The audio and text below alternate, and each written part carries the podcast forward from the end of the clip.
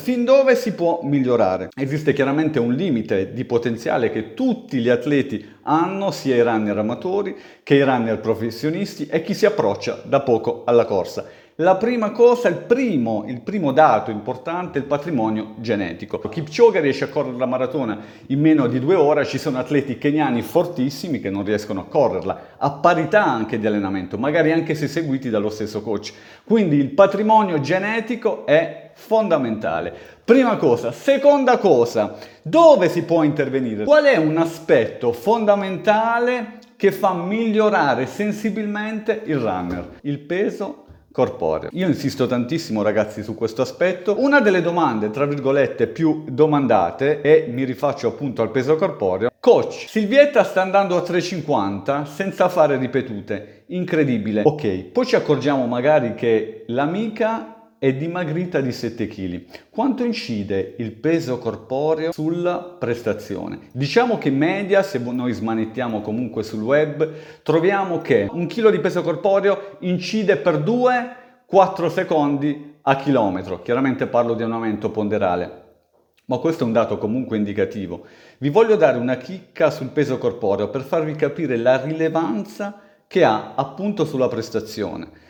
Il peso corporeo, se un runner è leggermente più in sovrappeso, quindi ha un peso importante, è leggermente più lento rispetto a un runner medio, quindi parliamo comunque di un 30, 7 a chilometro, 7,5, un runner che si approccia da poco alla corsa, perde un chilo di peso corporeo, ragazzi, può migliorare fino a 7 secondi a chilometro. E scientificamente provato questo aspetto. Quindi molto spesso il miracolo di un, ehm, di un, miglioramento a livello di prestazione è legato appunto al peso corporeo. Immaginate cosa succede se dimagrite di 6-7 kg, 7 per 5 in media sono 35 secondi a chilometro. Fase di volo, importantissima, nella corsa incide tantissimo. Quando camminiamo cosa succede? Non c'è una fase di volo, c'è una fase di appoggio perenne, c'è uno stacco, c'è un appoggio diretto. Nella corsa cosa succede? Succede che si stacca, si vola e si appoggia. È importante la parte dal punto di vista temporale che viene appunto dedicata alla fase di volo. Immaginate un runner che corre per 45 minuti per un'ora.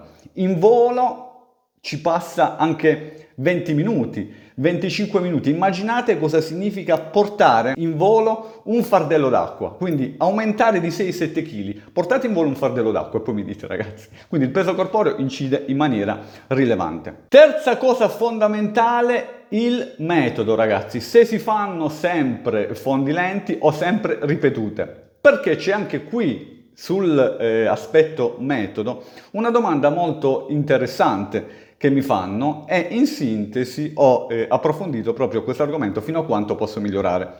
Perché faccio sempre ripetute e non miglioro mai? Perché ci sono runner, ragazzi, che fanno sempre ripetute. Quindi si ammazzano di ripetute. Iniziano a correre dopo 5 mesi di stop, fanno ripetute. Eh, non stanno preparando gare, fanno ripetute. Stanno preparando gare, fanno ripetute. Quindi fanno sempre ripetute. Ragazzi, le ripetute vanno contestualizzate in una periodizzazione. Cosa significa il metodo? Significa avere una didattica, avere comunque un supporto a livello di metodo. Cosa facciamo oggi? Cosa stiamo preparando? Do, come siamo messi? Da, dove veniamo? Ci siamo fatti male? Ok, dobbiamo costruirci. Quindi la periodizzazione è importante, il metodo è importante per allenarsi bene.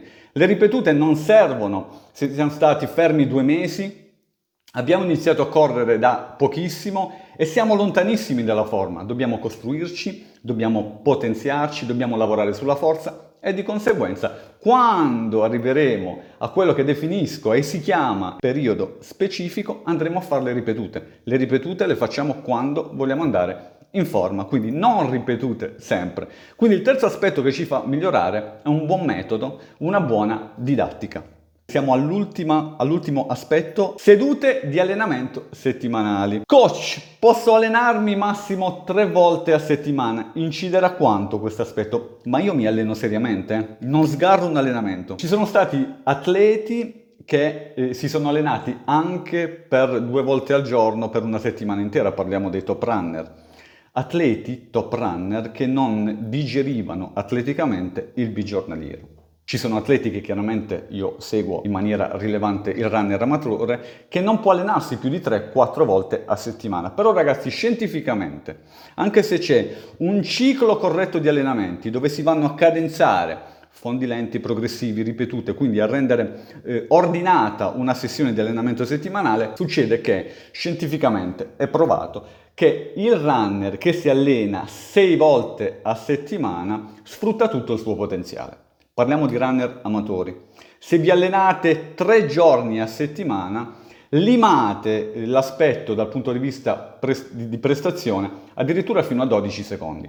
Se valete 4 al chilometro con l'ottimizzazione del peso corporeo, siete geneticamente predisposti, abbiamo lavorato su tutti gli aspetti, se vi allenate 6 volte a settimana correrete a 4, se vi allenate 3 volte a settimana correrete a 4,12 a chilometro.